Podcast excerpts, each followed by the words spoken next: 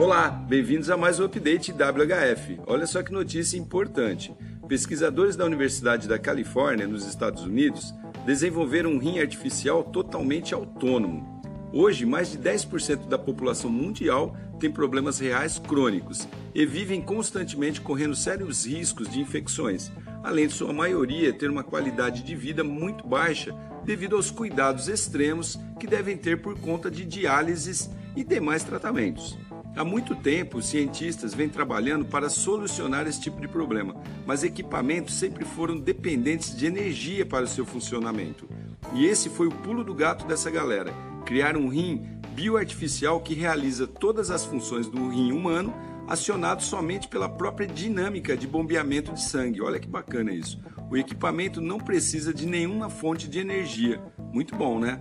Ele é conectado a duas artérias, uma que recebe o sangue e outra que o devolve para o corpo, depois de depurado, é claro.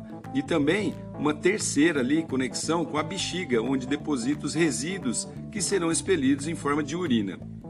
Os testes foram bem sucedidos, segundo os cientistas, e provaram a viabilidade do equipamento. Eles esperam que num futuro bem próximo, aí algo coisa de dois, três anos, esses rins bioartificiais já estejam disponíveis para todo mundo.